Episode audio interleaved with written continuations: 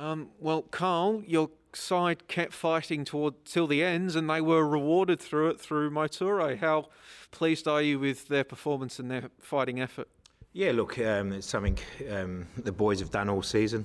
Um, they never give up. Their spirit is um, fantastic, and and you saw it again tonight. They kept fighting. Um, you know, the first half we weren't at our best. we improved in the second half, and with our ball movement, it was a little bit better in the second half. But uh, as I said, you know, the boys have shown all season, you know, that they fight right to the end. And you know, I'm so pleased for Mo to get his first goal for the season. He's you know, he's put a little bit of pressure on himself because he hasn't been scoring goals, and you know, to get that goal tonight, the winner, it's um, you know, I'm very happy for him. What was your message at half time? What adjustments were you making that enabled you to come out better in the second stanza?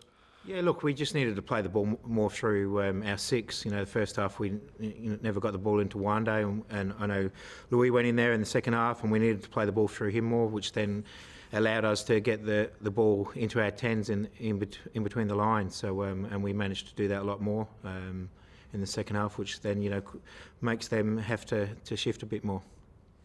Uh, it's one of the few times that you've played with one six tonight. Um, how much more compatible do you think Louis D'Arrigo is to that kind of role? You were saying that your ball movement was better in the second half. Do you think how, how much do you think he impacted that, or if he did at all? Yeah, look, eh, Louis was you know second half he was much better, um, and you know he's he's still a young young player. We keep forgetting how young Louis is. Um, he's still learning his craft, and he's learning his craft off two um, fantastic players that play in that position in Issa and Juande. Um, and yeah, but tonight we, as you said um, most of last season we only played with the one six. This year we've been playing with the two. Um, but I, I, just think with Melbourne City, because um, they press quite aggressively, it's better to have that extra player in in front of their back fours. Because if you get through the press, you can cause them some trouble. Cool. Your side's up into third on the table now. What sort of spring uh, springboard can this give you? Do you think moving into the rest of the campaign? Yeah, I, you know, start of this um, road trip that we're on, you know, three away games in one week um, is is a tough um, trip, and you know, against three quality sides. You know, we managed to get a point against Wellington on, on Saturday late, and then to come here to the to the champions and get three points, it's uh, tremendous. Um, as I said, it's you know we've set ourselves a target what we what we need to get to, and if once we get through these three away games, um, it can sort of set ourselves up because then after that we've got eight home games out of the 12. So um, we're really looking forward to a big push in the second half of the season. Well, as you mentioned, road trip, short turnarounds. Do you expecting to make uh, many rotations coming out of this one? Yeah, look, I, I think we will do. Yeah, um, you know, some of the boys tonight, you know, put in a huge shift again. Um, so you know, some of the older boys um, will be very sore, I would say. Um, so I would say we'd be rotating those players. That's what we did tonight with Issa and Juande. We didn't want to burn both of them out. So um, you know, hopefully, you know, they both pull up okay and, and go uh, good to go on Saturday.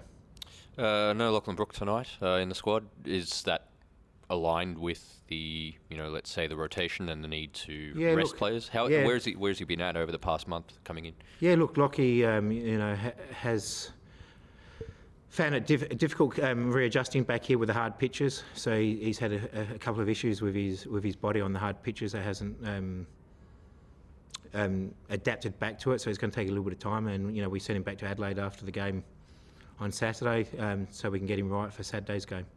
And we saw today, obviously, with Steph Mauk heading out at the end of this month, Zach Clough got his opportunity playing in that role. I guess how did you see his performance today?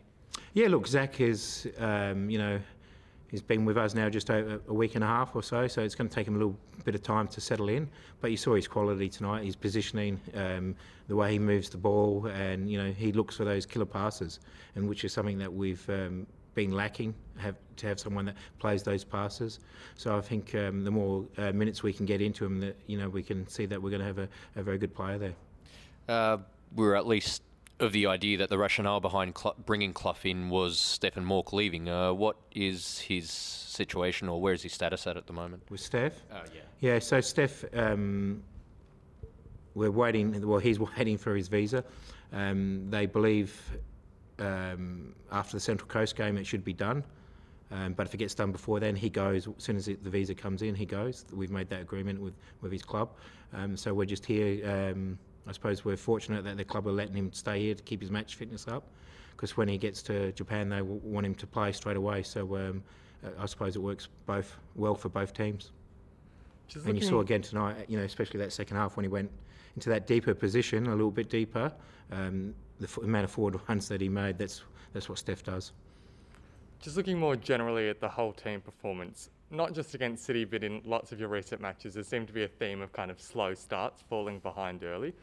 What, in your minds, the reason that you, you keep having those slow starts and falling Yeah, behind? look, we've we've we've mentioned we've had addressed addressed it with the playing group um, a couple of times now, and we're trying to uh, find that balance because you know last season we flew out of the blocks, had a lot of games last season and scored early goals, and then we got run over at the end. And this year it's it's the other way around for us at the moment. So we've got to find that balance.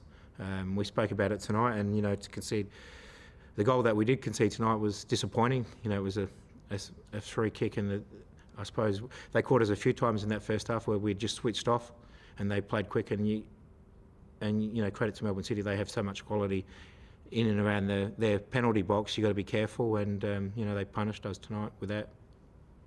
But equally, you've been getting lots of late goals, particularly from young players we've seen come pop up with some really crucial scores late in the game. How pleasing is that to see? And is, is there something responsible for that, or is that just a coincidence that all these young players are contributing? Yeah, look, it's um, you know we don't shy away from you know we want to play our younger players, and we've got a good group of young players, and it's about giving them you know opportunities, and we don't you know we don't give them too much information. We just let them go out and play. Um, you know they get to where they are because they have certain skill set, and we want them to develop. Um, but we're also mindful that we don't try not to give them too much information and let them play on their own instinct, and you know that's I suppose that gives them a little bit more confidence to play. Going from young players to one who'll turn 30, 31 in a couple of weeks, um, your thoughts on how uh, Ibusuki has, has adjusted to, to Australia, uh, Hiroshi? Uh, how has he adjusted to um, time in Adelaide, the league itself? How do you think he's adapted to the yeah, plays? very he had? well. You know, um, he again, you know, um, before he came to Adelaide, he hadn't pl- um, played for seven or eight weeks. So you know, now he's had a few games with us, and again, you know, he's he straightens us up. He's a good target player for us, and we can use that. And you know, with him and and Stefan, and then it'll be him and Zach. I think will cause the teams a lot of issues because it gives us that little bit more direct route at times. Because um, you know, we want to play as much as we can, and but sometimes you got to have that other ace up your sleeve and, and make teams guess.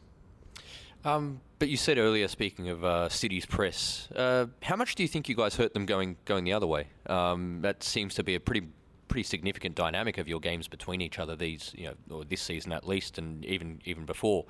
Um, how much do you think your press affects City uh, going the other way? Yeah, look, um, we don't. Um, so they caused us a few issues just to, with our nine and ten, the way they were pressing in the first half, and we addressed that. Um, but as I said, they're a very good side. Um, it's very hard to press them because they they are very good. But we want to play that type of game. We want to be that proactive team that um, attacks and and takes the game to the opposition. We don't want to play that counter-attacking type of football. But um, you know, full credit to City. You know, they play great football, and that's what all the other teams have to get up to, up to their level.